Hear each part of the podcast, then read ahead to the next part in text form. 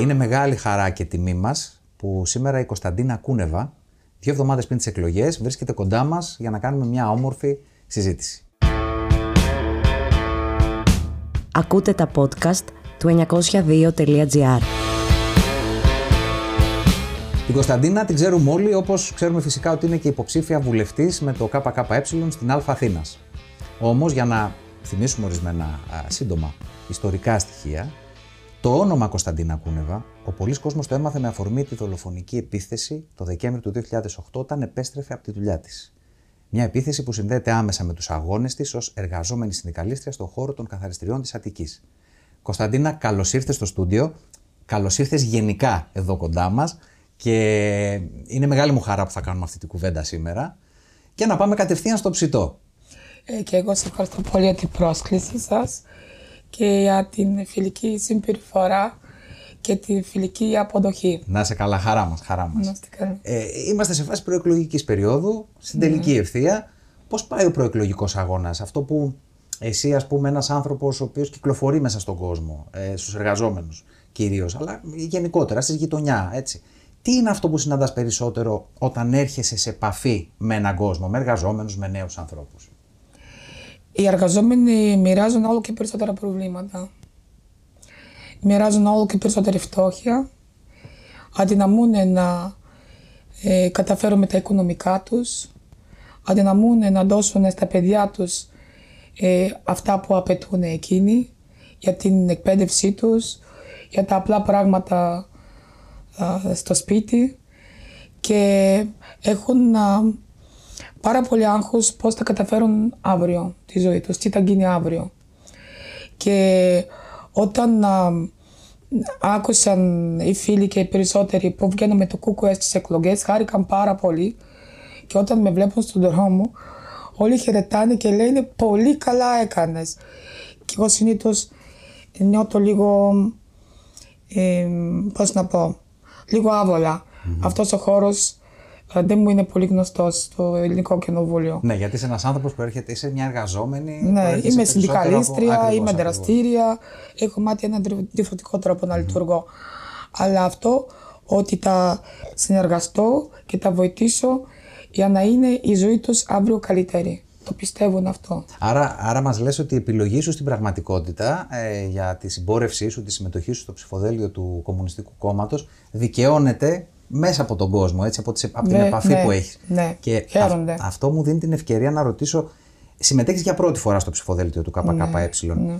Τι ήταν αυτό που σε οδήγησε να πάρεις αυτή την απόφαση, που είναι μια σημαντική απόφαση και όπως μας είπες δικαιώνεται και μέσα από την ε, προεκλογική σου, να το πούμε έτσι, εκστρατεία, αν και είναι αδόκιμο.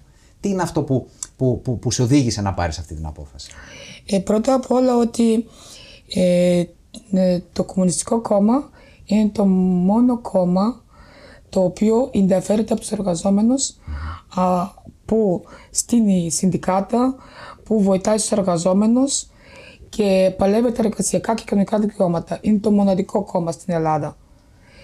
Και το άλλο ότι το ΚΚΟΕΜ ε, πρέπει να πάρει δυνάμεις και αυτό θα μας εξασφαλίσει μια οντέτερη στάση μπροστά στο πόλεμο το οποίο ίσως έρχεται.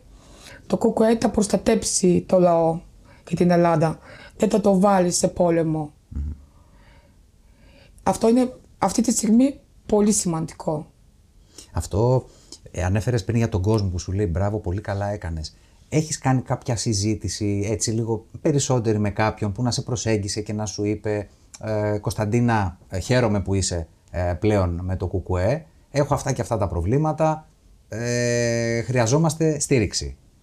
Ε, έχουν ξεκινήσει βέβαια και ζητάνε πιο συγκεκριμένε συναντήσεις να πούνε τα αιτήματά τους. Mm-hmm. Αυτό είναι πολύ σημαντικό. Ναι, πολύ ναι. σημαντικό. Και εγώ χαίρομαι και προσπαθώ να το οργανώσω γιατί μόνο έτσι μπορούμε, μπορούμε να καλυτερέψουμε τη ζωή τους αύριο όταν ακούσουμε και δουλεύουμε μαζί τους. Ε, Ανέφερες πριν το θέμα της, ε, της ακρίβειας, μίλησες για φτώχεια, μίλησες για κόσμο ο οποίος δεν μπορεί να, να ζήσει τα παιδιά του. Και αυτό είναι μια κατάσταση που βλέπουμε να τη ζει ένας κόσμος ενώ έχει ακούσει πολλές υποσχέσεις και ακούει και πολλές υποσχέσεις. Δηλαδή, φαντάζομαι παρακολουθείς την προεκλογική αντιπαράθεση, κυρίως ανάμεσα στα δύο κόμματα που διεκδικούν την πρώτη θέση, τη Νέα Δημοκρατία και το ΣΥΡΙΖΑ. Και υπόσχονται πράγματα ότι θα δώσουν. Ε, θέτουν διλήμματα και προσπαθούν ο καθένας να πει για, το, για λογαριασμό του ότι είναι καταλληλότερος από τον άλλον. Θα ήθελα ένα σχόλιο πάνω σε αυτό δικό σου και από την εμπειρία που έχεις από τον κόσμο με τον οποίο έρχεσαι σε επαφή. Αυτό είναι χαμένος χρόνος, να παρακολουθώ τι κάνουν στα debates και στη συζήτηση στη τηλεόραση ε, από τη Νέα Δημοκρατία, η ΣΥΡΙΖΑ, την πάλι αυτή που, το τσίρκο αυτό που εμφανίζονται και μιλάνε πάνω ένα στον άλλον. Ο θεατές δεν μπορεί να καταλάβει τη συζήτηση, κατά δεν ακούγεται τι συζητάνε, μόνο εμφανίζονται ποιο έχει πιο μεγάλο εγωισμό. Αυτό πολύ ωραία φαίνεται. Και αυτό δεν χάνω το χρόνο μου. Εγώ προτιμώ να κατεβώ κάτω και να μιλήσω με τους, με τους ανθρώπους. Εισπράττεις από έναν κόσμο αυτή την κούραση που νιώθει πλέον ακούγοντας ξανά και ξανά υποσχέσεις μετά από τόσα χρόνια που έχουν μεσολαβήσει αρκετές κυβερνήσεις. Ε, πιστεύεις ότι από την επαφή που έχεις με τον κόσμο ότι ο κόσμος πια είναι, καταλαβαίνει περισσότερο, δηλαδή διακρίνει περισσότερο ε, τι ακριβώς συμβαίνει και για ποιο λόγο ε, υπάρχουν όλες αυτές οι υποσχέσεις από, τους, ε, από τη Νέα Δημοκρατία και το ΣΥΡΙΖΑ; Μετά από τη δικτατορία και έχει ζήσει αρκετές απογοητεύσεις ο κόσμος. Έχει ε, πιστέψει, έχει δουλέψει, ε, χαλάρωσε κάποια στιγμή.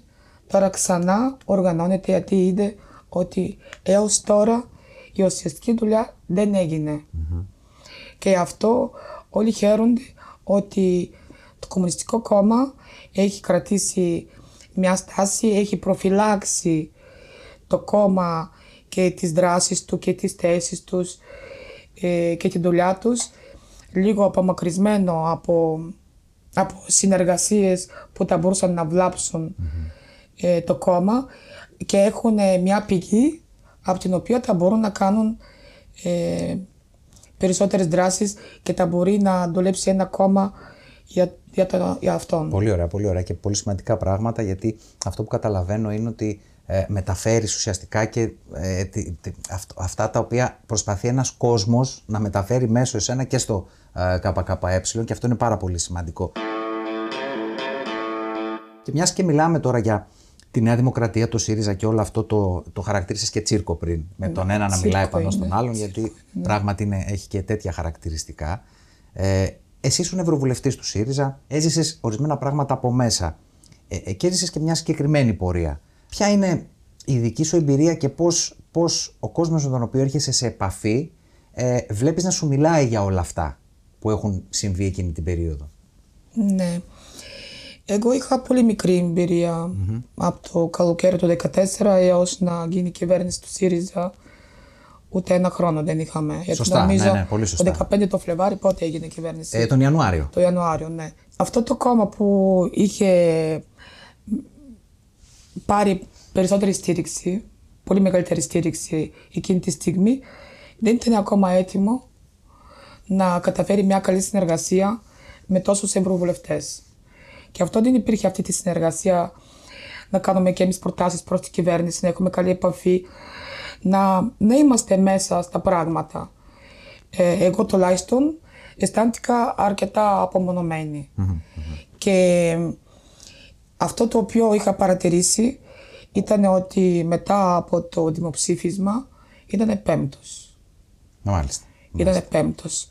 Γιατί όλοι καταλαβαίναμε ότι ένα εργαλείο το οποίο έπρεπε να δουλέψει και να εκφράζει τη θέση των πολιτών, το κάνανε άχρηστο. Μάλιστα, μάλιστα. Και αυτό προβληματίζει πολλούς, Ε, από εκεί και πέρα τα πράγματα άλλαξαν πάρα πολύ. Κάποιοι φύγανε από το κόμμα. Εγώ έτσι κι αλλιώς δεν, δεν ήμουν μέλος του κόμματος για να φύγω από το κόμμα. Επικεντρώθηκα πάνω στην δουλειά η οποία έκανα. Ε, έκανα πολύ περισσότερη δουλειά από το Ευρωκοινοβούλιο, τουλάχιστον όταν θα έρθει στην Ελλάδα να φέρει αυτό κάποιο όφελος. Γιατί ξέρουμε ότι 95% από την νομοθεσία σε όλη την Ευρώπη γίνεται εκεί. Μόνο 5% οργανώνεται εδώ. Εσύ λογικά ζήσει και τα λόμπι λίγο εκεί πέρα. Έτσι. Δηλαδή τους έβλεπες ε, πώς λειτουργούσαν και πώς προσπαθούσαν ναι. να διαμορφώσουν αντιλαϊκή πολιτική που θα ερχόταν μετά στην Ε, Ελλάδα, λέω, ήτανε- σε- από την Ευρωπαϊκή Ένωση. Ναι, ήταν και λόμπι. Εγώ μόνο μια φορά συνάντησα λομπίστες. Μόνο μια φορά μου είχαν ζητήσει που ήταν πολύ ενδιαφέρον εμένα και δεν ήξερα τι γίνεται. Μου ζήτησαν συνάντηση να μιλήσουμε για, τα, για την υγιεινή και ασφάλεια. Ε, πρώτη φορά μου συμβαίνει. Βέβαια, κάνουμε τη συνάντηση. Ξεκινάω, μιλάω για την υγιεινή και ασφάλεια. Ήταν τρία άτομα. Και κάποια στιγμή αυτοί αναγκάστηκαν να μου πούνε ότι συγγνώμη, αλλά εμείς είμαστε εκπρόσωποι από μια οργάνωση η οποία πρέπει να κάνει ένα συνέδριο των εργοδοτών που παράγουν υλικά και μηχανήματα για το καταρισμό στην Ευρώπη. Και θα καλέσουμε εργοδότες που να έρθουν στο συνέδριο για να τους εξηγήσουμε πόσο πρέπει να αγοράζουν αυτά τα υλικά με τα απαιτούμενα της Ευρώπης και τα μηχανήματα. Και τους έλεγα, δηλαδή τη συνδικαλίστρια που την ρίξανε βιτριόλι, Πω, πω, πω. τα Είναι- πείσει τους είναι εργοδότες, φοβερό. Είναι θα έρθει να φοβερό. μιλήσει στους εργοδότες για να τους πείσει ότι να πάρουν υλικά. Λέω, εσείς ξέρετε με τι επίπεδο ανθρώπων έχετε να κάνετε. Να γυρίσουμε στο δικό μας κόσμο Ναι. πάλι, έτσι. Και φύγανε. ε, ναι, λογικό. Ε, είσαι μια γυναίκα εργαζόμενη που έχει ζήσει τον εφιάλτη αυτής της δολοφονικής επίθεσης. Επέζησες, το πάλεψες με όλη σου τη δύναμη και συνεχίζεις να το παλεύεις. Είμαστε σε προεκλογική περίοδο και ακούμε διάφορα. Ε, πολλές υποσχέσεις όπως είπαμε και πριν για τα πάντα. Εσύ ποιο μήνυμα θέλεις να στείλεις στις εργαζόμενες γυναίκες λίγες μέρες πριν τις εκλογές; Εσύ σαν Κωνσταντίνα Κούνεβα. Τι θέλεις να τους πεις; Ε, οι εργαζόμενοι ε, κάνουμε πάνω από 95% το φορολογούμενο κόσμο που πληρώνει το φόρο. Και έχουμε το δυναμικό όταν είμαστε ενωμένοι να κάνουμε τη ζωή μας αύριο καλύτερη. Αυτό το είδα α, και από το μέσα από το συνδα- συνδικαλισμό και μέσα από την πολιτική στην οποία προσπάθησα να βοηθήσω.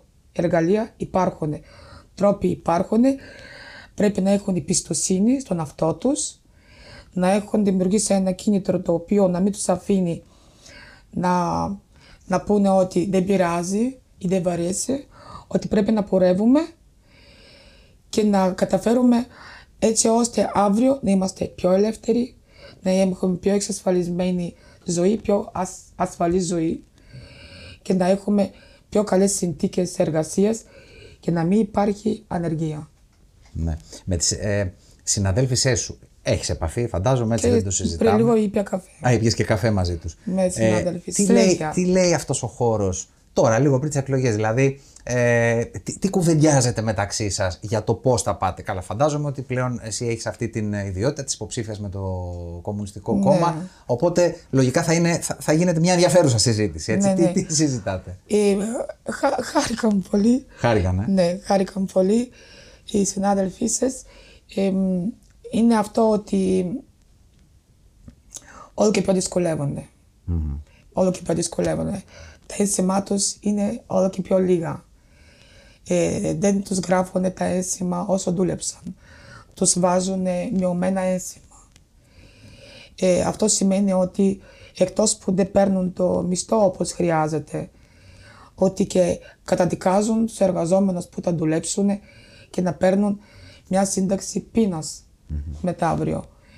Ε, τους εμποδίζουν να συντηρήσουν την οικογένειά τους. Ε, τους βάζουν σε ε, πικρή θέση να πηγαίνουν κάθε μέρα στη δουλειά πικραμένοι.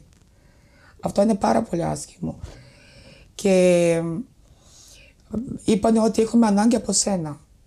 Έχουμε ανάγκη από σένα γιατί μόνο εσύ μπορεί να μας δώσεις, μας καταλαβαίνεις τι γίνεται και μπορεί να ξαναπαλέψεις σε εμάς. Πολύ σημαντικά όλα αυτά που λες και κύριε, Ναι. από ανθρώπους οι οποίοι είναι κάθε μέρα σε μια πολύ δύσκολη δουλειά Ναι. και Επικίνδυνη. επικίνδυνη δουλειά Επικίνδυνη δουλειά. και που να πω Κωνσταντίνα το εξής. πολλές φορές τα τελευταία χρόνια έχουν δει να γίνονται και σύμβολο αλλά μετά να ξεχνιούνται γενικώς από κόμματα που έχουν κυβερνήσει. Και εδώ υπάρχει η Κωνσταντίνα Κούνεβα τώρα που δεν μπορεί να έχει σχέδια μόνο στο σήμερα, έχεις σχέδια και αύριο. Έτσι, συνεχίζεις να παλεύεις, το είπαμε και πριν. ε, είσαι ένας άνθρωπος μέσα από το κομμάτι το συνδικαλιστικό, μέσα από το κομμάτι των εργαζομένων. Έτσι. Δεν μπορείς να φύγεις από εκεί. Το βλέπω και το καταλαβαίνω και εγώ από την κουβέντα μας. Στο συνδικαλιστικό λοιπόν κομμάτι, ε, τι σχέδια έχεις, ε, ε, τι θέλεις να κάνεις, τι σκέφτεσαι να κάνεις; Είχα κάνει μια πρόταση ολοκληρωμένη, την δουλέψαμε μαζί με το ΣΥΡΙΖΑ τότε που ήταν το 16-17 νομίζω ήταν για, για τους καταριστές. Ολοκληρώσαμε αυτή την πρόταση, ήταν να μπει στη Βολή και τελικά δεν προχώρησαν. Α, δεν προχώρησε καθόλου; Όχι. Γιατί προχώρησαν, Μάλιστα. τη σταμάτησαν. Δεν ξέρεις γιατί δεν σου έδωσε κάποιος εξήγηση. γι' αυτό; Όχι, τα μάτια πήγαιναν αλλού. Α, τα μάτια γύριζαν αλλού. Μάλιστα. Ναι, δεν ήθελαν να μου απαντήσουν. Εγώ μετά κατάλαβα Μάλιστα. για ποιο λόγο. Ε, αυ- αυτό το νομοσχέδιο θέλω να το προχωρήσω ξανά γιατί είναι πολύ άσχημο ένα μεγάλο ποσοστό απασχολούμενο στο καταρισμό να μην έχει καν αναγνώριση του επαγγέλματος. Να μην έχει ρύθμιση αυτό το επάγγελμα. Να μην ξέρουμε τι είναι αυτό το επάγγελμα. Να μην υπάρχει εκπαίδευση στο επάγγελμα. Θες να μας πεις μια-δυο λεπτομέρειες, ας το πούμε, για όλο αυτό, να καταλάβει και ένας κόσμος που μας ακούει λίγο καλύτερα τι είναι αυτό που, αυτό που εσύ σκέφτεσαι και σχεδιάζεις ε, στην, στην πράξη. Δηλαδή, θα, πώς, θα αναγνωρίσει καλύτερα το επάγγελμα των καθαριστριών. Ναι, χρειάζεται περιγραφή. Να πούμε, ο χώρος στο, στο οποίο μπαίνει ένας εργαζόμενος να καταρρίζει μπορεί να έχει διάφορες επιφάνειες. Μπορεί να είναι α, διαφορετικά φορτωμένος ο χώρος με πράγματα και να δυσκολεύει. Μπορεί να απαιτεί χημικά. Μπορεί να έχει ρεύμα. Μπορεί να έχει διάφορα τα οποία αλλάζουν τον τρόπο στο οποίο δουλεύει και α, επίσης από εκεί το οριστεί μέσα σε πόσες ώρες, πόσο δουλειά πρέπει να κάνεις. Γιατί φορτώνουν στους εργαζόμενους τεράστιες εκτάσεις να δουλέψουν, το οποίο δεν μπορεί να ανταποκριθεί ένας άνθρωπος. Και πόσες ώρες, δηλαδή, μια Και καθαρίστρια πολλές πόσες ώρες, ώρες όλα αυτά. χρειάζεται κατά Ναι, συνήθως όλα αυτά να από δουλέψει. εκεί όταν μελετηθούν ε, και ρυθμιστούν, θα είναι, θα είναι πιο εύκολο τους εργαζόμενους να δουλέψουν. Θα είναι πιο φανερά στα συμβόλαια όταν υπογράφονται. Θα είναι πιο κατανοητά ε, για τις εκπαιδεύσεις που τα λαμβάνουν οι εργαζόμενοι, πώς να προστατέψουν τον αυτό τους, τι πρέπει να... Τα δικαιώματά τους τα ουσιαστικά δικαιώμα- πάνω στη Όχι μόνο, δουλειά. η υγιεινή και ασφάλεια παίζει μεγάλο Και ρόλο. υγιεινή και ασφάλεια, ναι, βέβαια. Η υγιεινή και βέβαια. ασφάλεια παίζει μεγάλο ρόλο. Γιατί είναι η ζωή τους. Είναι και να κάνουν το χώρο όπως χρειάζεται, αλλά είναι και η ζωή τους. Επίσης, όταν έχεις αναγνώριση του επαγγέλματος, θα έχουν ε, υπογράψει σύμβαση. Δεν θα είναι ένα επάγγελμα χωρίς δικαιώματα. Θα έχουν κάποια δικαιώματα. Θα έχουν ε, επίπεδα εκπαιδεύσεων. Θα υπάρχουν πιο ε, στενά εκπαιδευμένοι σε πράγματα τα οποία είναι πολύ επικίνδυνα, που χρειάζεται να ξέρεις λίγο χι- πιο πολύ χημεία, να ξέρεις κάποια πράγματα επιπλέον. Αυτοί θα παίρνουν περισσότερο μισθό, αφού είναι και καλύτερα εκπαιδευμένοι και θα έχουν τα ένσημά τους ε, καλά τοποθετημένα. Γιατί όταν ξέρεις πόσο είναι επικίνδυνος ο χώρος αυτός και πόσο είναι δύσκολος, πόσο είναι βαριά εργασία, δεν μπορείς να βάζεις στις 4 ώρες ε, απλά ένσημα. Εκεί χρειάζεται και 5 λεπτά να έχει δουλέψει να έχει βαριά ένσημα. Άρα χρειάζεται, είναι, είναι ένα μεγάλο κομμάτι που χρειάζεται μια σειρά παρεμβάσεις Πα- πάρα για τους πολλές. εργαζόμενους, γιατί Ναι. όντως μιλάμε για ένα επάγγελμα επικίνδυνο, ανθυγιεινό, δύσκολο. Το οικιακό προσωπικό. Ε, οι ΣΥΡΙΖΑ δεν ήθελαν να, να ακούσουν. Δηλαδή, κανένας δεν ε, έκατσε μαζί μου να ακούσει την πρόταση που πέρασε στο Ευρωκοινοβούλιο για το οικιακό προσωπικό. Α, εννοείς από, εννοείς από το ΣΥΡΙΖΑ. Από το ΣΥΡΙΖΑ, ναι, ναι, ναι. τότε η επικυβέρνηση ΣΥΡΙΖΑ. Ε, το οποίο δεν προχώρησε ποτέ. Ε, επίσης, εγώ αυτό δεν το αφήνω με πίσω. Πρέπει αυτό να ολοκληρωθεί. Αυτό που κάναμε στο Ευρωκοινοβούλιο η ομάδα μας και έχει την έκθεση Κούνεβα όνομα, στην Ελλάδα δεν, δεν πέρασε. Μάλιστα, μάλιστα. Και είναι οι αόρατοι εργαζόμενοι.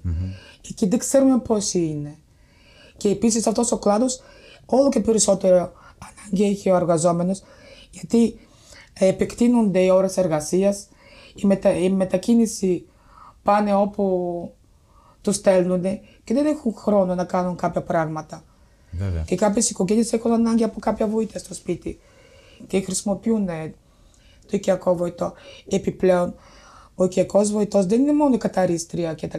Είναι 17 ειδικότητες που μπαίνουν μέσα. Ξέρεις, ακόμη μεγάλη προσοχή γιατί αυτό ε, είναι πράγματα που δεν τα γνωρίζουμε. Όχι. Και Αυτό. είναι πολύ σημαντικό να γίνεται συζήτηση πάνω Και σε αυτό για να επίσης και καταλάβουμε αυτή- λίγο και τι, ποια είναι η πραγματικότητα δηλαδή στον χώρο των Επίσης Ναι. και εργαζομένων. εκεί δεν υπάρχει αναγνώριση του επαγγέλματος, δεν υπάρχει καμία ρύθμιση. Είναι σαν κάποιοι δουλεύουν σαν ζούλοι. Τους παίρνουν και τα διαβατήρια, δεν τους αφήνουν να βγουν έξω, δεν τους δίνουν να φάνε. Και για τους μετανάστες. Τώρα μιλάμε για τους εργάτες που είναι στο συγκεκριμένο. Που δουλεύουν μέσα χώρο, στα σπίτια, που να Δουλεύουν πούμε. μέσα στα σπίτια Ναι. και είναι μετανάστες. Οι μετανάστες περισσότεροι είναι εργάτες. μετανάστες. Ναι, Αντιμετωπίζουν πάρα πολλά προβλήματα. Και ηθικά, και εργασιακά, και ψυχολογικά, υγείας Εκβιάζονται, εκβιάζονται. Βέβαια, εκβιάζονται. Πόσο κλάματα έχω, έχω δει στο σωματείο από τέτοιους εργαζόμενους. Είναι απίστευτο. Μάλιστα, μάλιστα. Κωνσταντίνα μου, ε, είμαι πάρα πολύ χαρούμενος. Σου είπα και στην αρχή για την κουβέντα αυτή που κάναμε. Θέλω να σου πω ότι θα τα ξαναπούμε εδώ μετά τις εκλογές. Ε, και δεν ξέρω αν θες εσύ να στείλεις ένα τελευταίο μήνυμα προς τον κόσμο που μας ακούει και για τη στράτευσή σου, για τη συμπόρευσή σου με το ΚΚΕ. Αλλά α, εγώ θεωρώ ότι σε αυτές τις εκλογές έχει ιδιαίτερη σημασία ο λαός να βγει πιο δυνατός και υπάρχει δρόμος γι' αυτό, υπάρχει επιλογή. Ε, έρχονται εκλογές. Ο κάθε ένας πρέπει να καθίσει και να σκεφτεί ε, τι περιμένει από τη ζωή του αύριο. Και ποιος μπορεί να του βοηθήσει να το αποκτήσει αυτό. Ε, ένα σημαντικό θέμα είναι η εργασία και η ασφάλεια. Όπως καταλάβαμε όλοι ότι μόνο το ΚΚΕ ενδιαφέρεται τους εργαζόμενους και τους βοηθάει να αποκτήσουν ε, και να υπογράψουν σύμβαση, να έχουν καλύτερες συνθήκες εργασίας. Αλλά και το, μόνο το ΚΚΕ θα προστατεύσει το λαό και θα τα βάζει τη χώρα σε πόλεμο. Και θα, θα έχουμε μια πιο ασφαλή ζωή αν το ΚΚΕ μπει δυναμικά στο, στο κοινοβούλιο. Κωνσταντίνα μου, σε ευχαριστώ πάρα πολύ, να σε χαιρετήσω. Και ήταν μεγάλη μας χαρά που ήσουν εδώ Και κοντά με- μας. να. Είπαμε, θα έχουμε αρκετές εκπλήξεις μέχρι τις εκλογές. Μία ήταν και η σημερινή και ήταν πολύ ωραία έκπληξη, φαντάζομαι να άρεσε και σε εσάς. Ε, εμείς θα τα πούμε τις επόμενες μέρες, να μην ε, οριστικοποιήσουμε το ραντεβού μας. Το επόμενό μας ραντεβού λοιπόν σε Spotify, Apple Podcast και Google Podcast. Και μην ξεχνάτε, μέχρι τότε, στο 902.gr και το ριζοσπάστη θα βρείτε τις πραγματικές ειδήσεις.